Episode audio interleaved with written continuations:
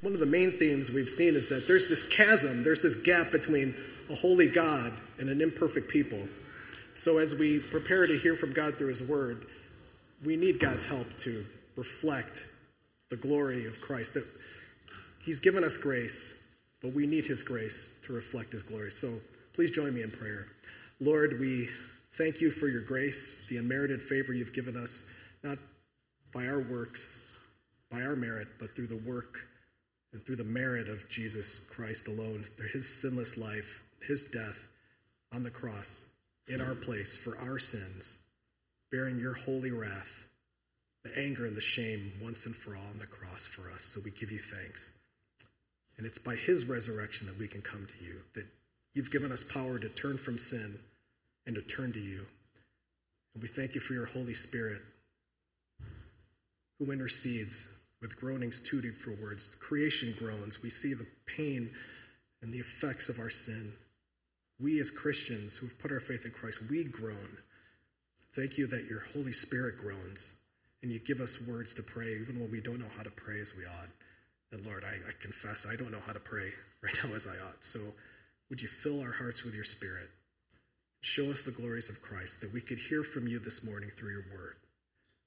Pray for Pastor Justin that as he preaches your word, that he would preach your words, that he would be preaching what he's received. He's received the glories, beauties of Christ, and may he preach that to us. And may we have hearts to be shaped by your word this morning. We pray for our kids that their hearts would be shaped by your word this morning, and that those teaching our kids would be reflecting the joy that we have in Christ. So, Lord, help us to live out our identities in Christ. You've given us a high standard, but thank you, you've given us grace to walk in light of your grace. So would you help us this morning? In Jesus' name we pray. Amen.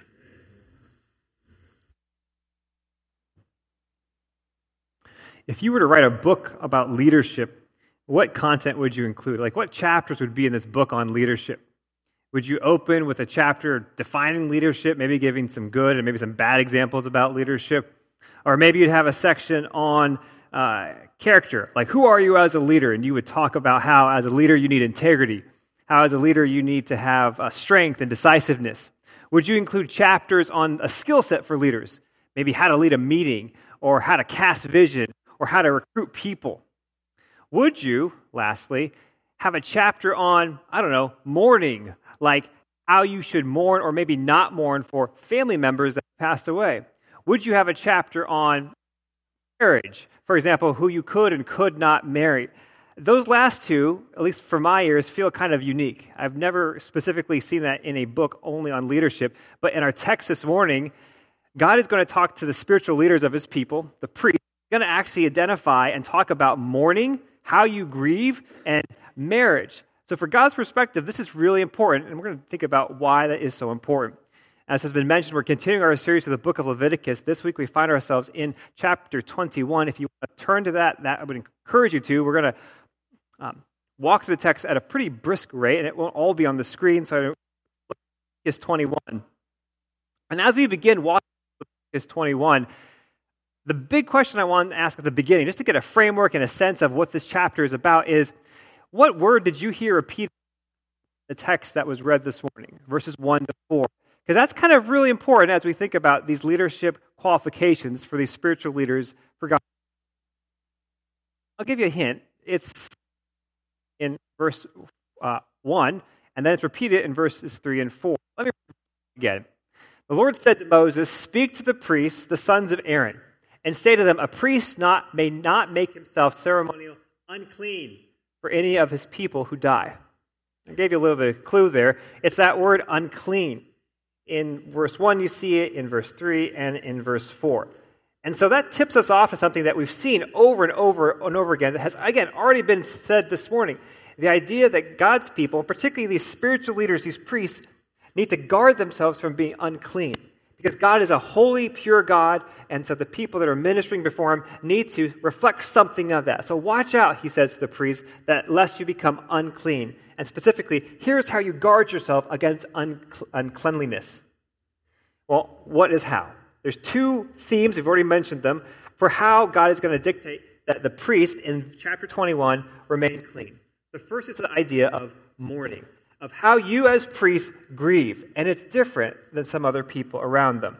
Specifically, if you skim verses 1 to 6, you'll see that God says to the priest, that in, particularly in verse 1 and 2, a priest must not make himself ceremony unclean for any of, of his people who die.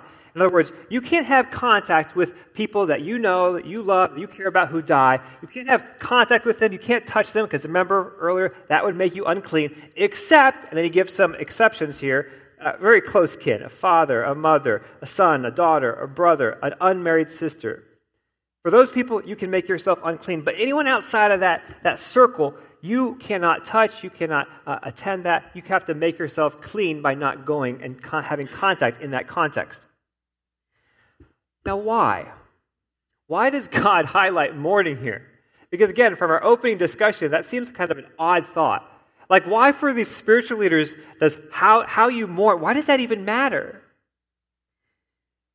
Even without knowing the cultural context, you can probably venture a pretty smart guess. The reason is these people, these priests, these leaders need to be set apart from how the pagan cultures around them mourn. So, for example, one scholar writes treatment of dead bodies as impure contrasts with the Egyptian belief the realm of the dead was divine, holy, and pure. So, you need to be different than how the Egyptians view it, okay? Specifically, we didn't read this, but we'll read it now. Verse 5 Priests must not shave their heads or shave off the edges of their beard or cut their bodies. Again, we're thinking, what? And again, even without knowing the cultural context, you can probably discern why there's that prohibition here for priests.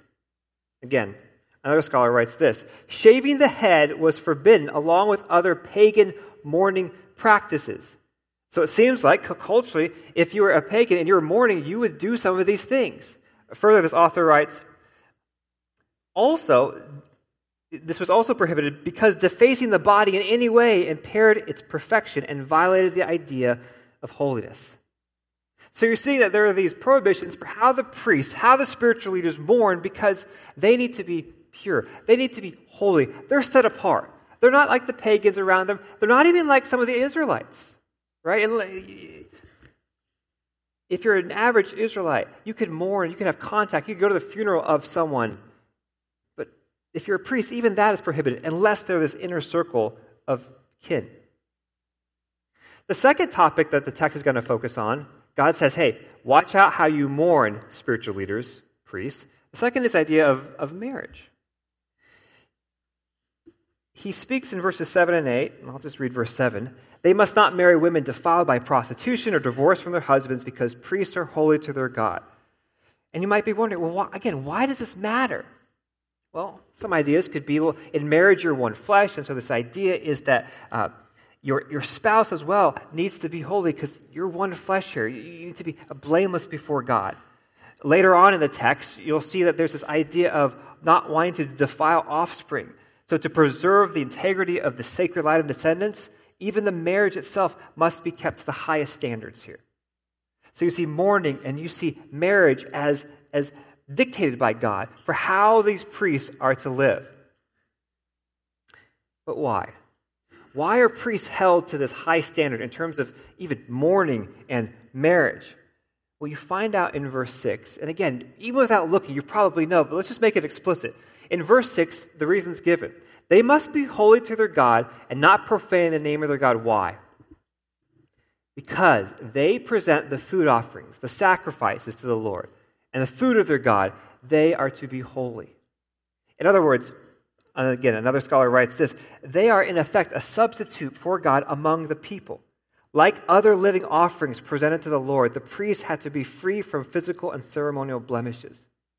Do you remember when the sacrificial system was described earlier? You bring animals that are uh, without blemish. And so, in the same idea, the priest himself must also be without blemish. And so, there's that picture here of, of entering into God's presence. You, therefore, also need to be without blemish. But the qualifications get even higher in verses 10 and 15, 10 to 15. Because thus far we've been talking about the average priest, if you will. In verses 10 to 15, it gets ratcheted up even more because we're talking about the high priest. Now remember, the high priest is that one priest who one day a year would go into the Holy of Holies to atone for the sins both of himself and the nation. We talked about that recently, the Day of Atonement. There's just one high priest. And accordingly, the qualifications for him are even more stringent. Let's just read it. The high priest, and as I read it, see if you can discern how it's even more stringent for him. The high priest, the one among his brothers who has had the anointing oil poured on his head, who has been ordained to wear the priestly garments, must not let his hair become unkempt, tear his clothes. He must not enter a place where there is a dead body. He must not make himself unclean, even for his father or mother, nor leave the sanctuary of his God or desecrate it, because he has been dedicated by the anointing oil of his God. I am the Lord. The woman he marries must be a virgin. He must not marry a widow, a divorced woman, or a woman defiled by prostitution, but only a virgin from his only, own people, so that he will not defile his offspring among his people. I am the Lord who makes him holy. Did you hear it? Did you hear how the, the qualifications for the high priest are even higher? For example, for mourning, the text makes it clear even for a mother or father high priest, you cannot have contact. Or for who you marry, the text makes it even more stringent. You must not marry, uh, even a widow must be a virgin. Here's the point there is a high cost to leadership that you see delineated here in this text. You can't act like the people around you, priests. You can't mourn like certainly the pagan cultures. As I mentioned earlier, you can't even mourn like Joe Israelite. You're a priest, you're set apart. You can marry only this type of woman. And we haven't even talked about the implications for children, as seen in verse 9. And so, that's the idea, the weight of chapter 21 is that there is a weight to leadership for the priest and certainly for the high priest. Now, our posture today would be like, okay, okay, things are different now in light of Jesus. And you're right. Jesus is our great high priest. And it's interesting. Think about his lineage. Do you remember opening chapter in Matthew? In his lineage, you find out that he is descended quite far back, but still nonetheless from Rahab, who was a prostitute. Huh. And it's interesting because it's typical for Jesus because you see that her uncleanness does not pollute, if you will, Jesus, but rather his holiness radiates so powerfully out that it, overcomes her sin. I mean, you see that in the Gospels, right? Jesus touches the unclean, but instead of himself becoming unclean, he makes that person clean and heals them. Like, there's a whole other talk bound up there. But you see that there, Jesus is our great high priest, and so the, the temptation would be to be like, okay, Yes, we've seen this old, long time ago, that's what it was, but now with Jesus, we can totally ignore this text. Before we jettison it so quickly, however, I want to suggest two principles that still are relevant today. Principle number one all Christians are called to spiritual influence in the world. Let me try to tease this out. What I mean by this is this um, there are not two leagues or levels of Christians. For example, if you ever played youth sports, there's like the rec league and the travel league. The rec league, yo, we're just for fun. Uh, we're showing up when we can. We don't even keep score. We're basically in it for the snacks. Travel league, oh, travel league. You pay more money. You have more practice, more focus, more. It's more serious. You're expected to show up for all your practices, all your matches, all your games, and there are many, and they are not local, they are travel, hence part of the name. You got to be there early. You absolutely keep score and statistics, and you have standings. You maybe have a tournament, and there's no snacks. Sometimes Christians say, you know, I'm just a rec league Christian. I just show up when I can, when it's convenient. I'm not keeping score. I'm not really monitoring like accountability or growth or how I'm doing. I'm just, you know, I'm kind of here for the snacks, basically. Well, hopefully you sense that's a misnomer, right? God calls all Christians to that same level of holiness. In other words, here's what I don't want us to, to do in response. Okay, yo, the, the leaders are called to holiness, but I'm not like a leader in the church. And so, therefore, since I'm not a pastor, it's okay for me to look at porn. Or I'm not a deacon, I'm not an elder, therefore, I don't really need to pray. all are called to some sense of spiritual influence, or all Christians are called to the same level of holiness. Like, I don't want to delineate tiers. I'm like, yo, okay. Yes, there's, growth, there's maturity levels and all that, but there's still that same level of expectations of faithfulness and holiness. And so I don't want us to just push this out and be like, well, that's totally irrelevant to me. I'm not in spiritual leadership. Well, you have spiritual influence in the world if you follow Jesus. And in fact, you're actually a priest too. We, we mentioned this a few weeks ago. In 1 Peter, in the New Testament, Peter writes, You, Christian, you, church, are a chosen people, a holy, a royal priesthood, a holy nation. So you actually kind of are a priest. Or think about this in 2 Corinthians 5. Listen to the exhortation, the call for Christians here. It's not like, yo, you're just a normal Christian, just, you know, coast. Listen, therefore, if anyone is Christ, the new creation has come. The old has gone, the new is here. Okay, beautiful gospel truth. In Christ, you are redeemed from your sin. Your past is defined, your present, da da da. All this is from God who has reconciled us to himself through Christ. Oh, that's great. Praise the Lord. Okay, here we go. And gave us the ministry of reconciliation. As we walk through this, think, Christian, what is the exhortation? What is the call in your life?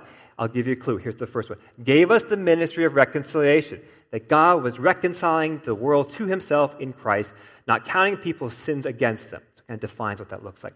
He has committed to us the message of reconciliation. We are therefore Christ's ambassadors, as though God were making his appeal through us. We implore you on Christ's behalf, be reconciled to God. Let me just summarize this.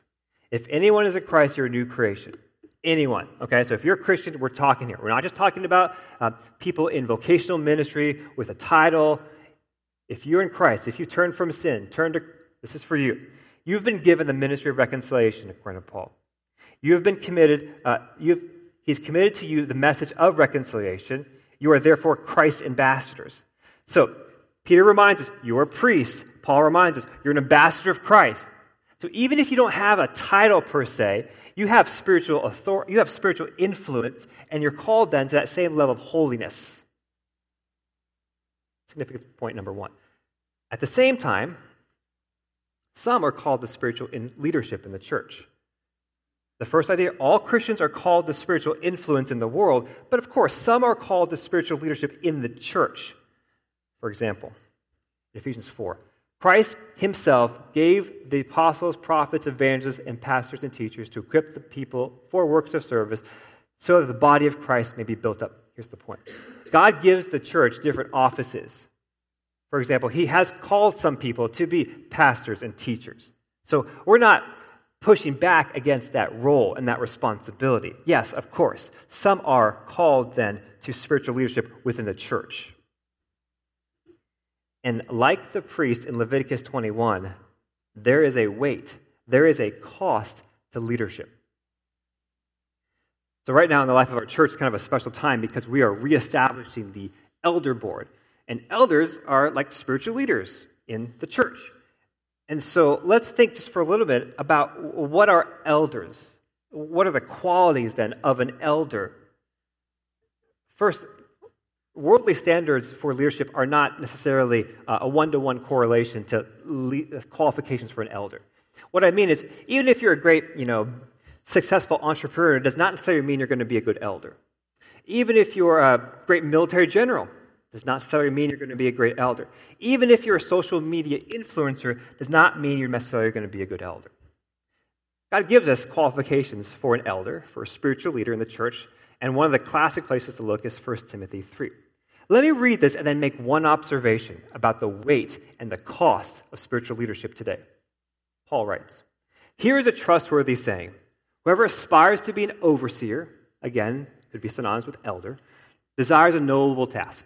Now, the overseer or elder is to be above reproach, faithful to his wife, temperate, self controlled, respectable, hospitable, able to teach, not given to drunkenness, not violent, but gentle not quarrelsome, but a, not a lover of money. He must manage his own family well and see that his children obey him. And he must do so in a manner worthy of full respect. If anyone does not know how to manage his own family, how can he take care of God's church? He must not be a recent convert, or he may be conceited and fall under the same judgment as the devil.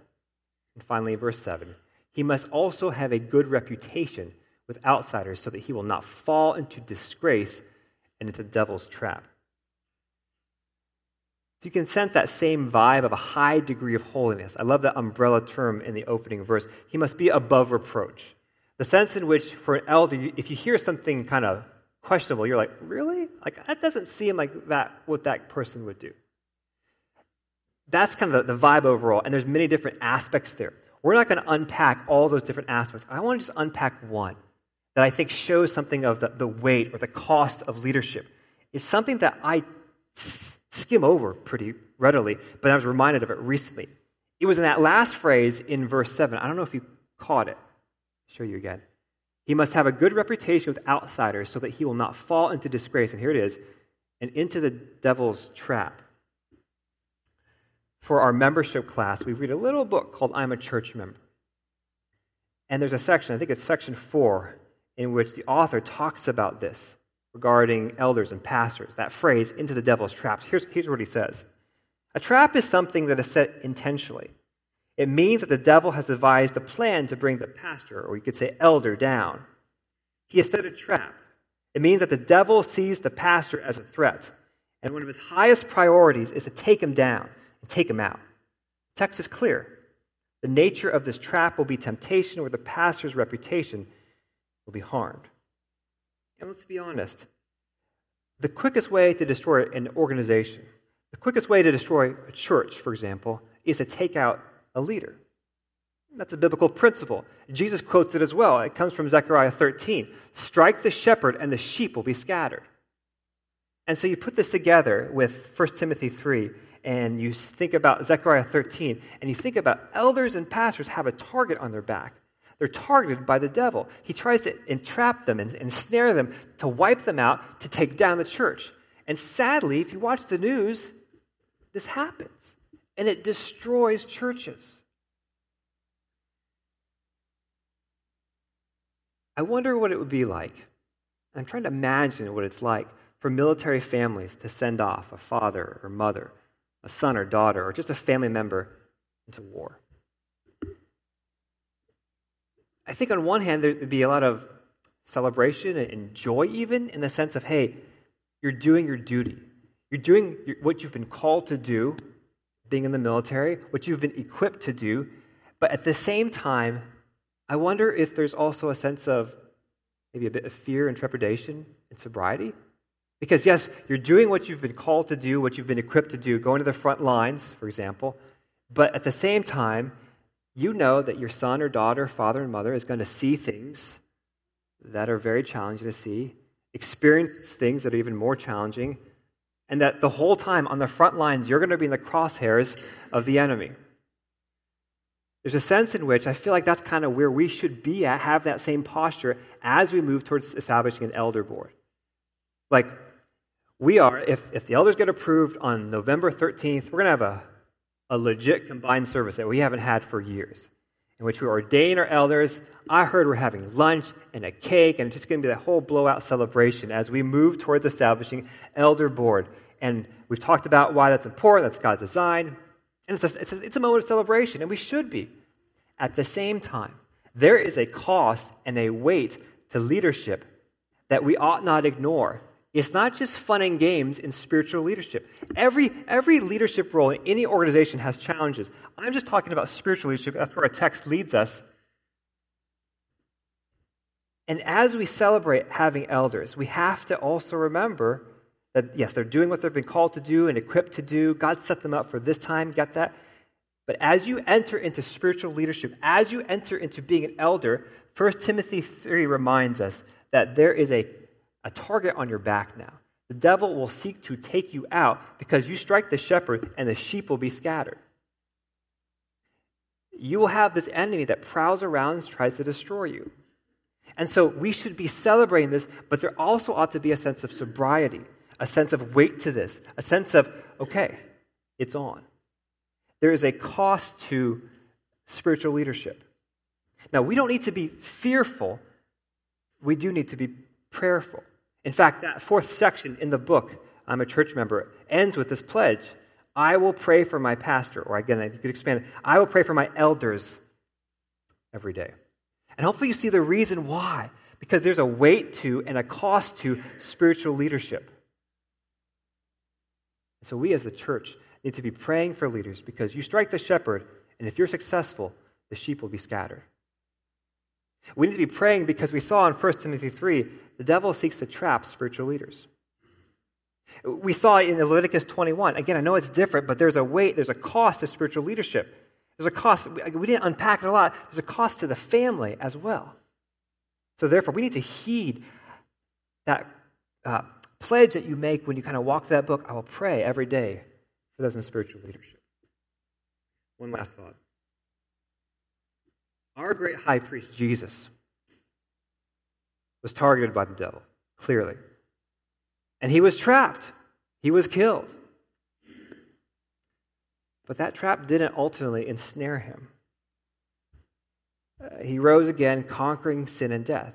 And so we don't need to be fearful, we need to be prayerful, also hopeful, because we know that because Jesus conquered sin and death, that trap from the enemy didn't keep him down. Yes, there are traps that are targeted towards the church, but ultimately, because Jesus conquered the greatest trap, namely death, those ultimately are only speed bumps. And the church will be victorious by God's grace. Victory is assured. Let's pray together. Father, there is a weight to spiritual leadership. We saw that in Leviticus 21. We feel that even today from 1 Timothy 3. Father, would you both give us a sense of that weight as we think about moving towards elders, as we think about the places that we have influence, as we recognize the spiritual landscape of reality. And would you help us, then would that drive us then to greater trust, hope, and humility before you? And that as we lean on you, the great shepherd, the great high priest in Jesus, that we would not be fearful. That though there may be arrows flung from the bow of the enemy, our shield of faith would extinguish them. And that your church would continue to go forth, uh, loving and serving the nations. Lord, help us to be mindful of that, that we are prayerful, even as we're hopeful as well. For this we pray. In Jesus' name, amen. In Romans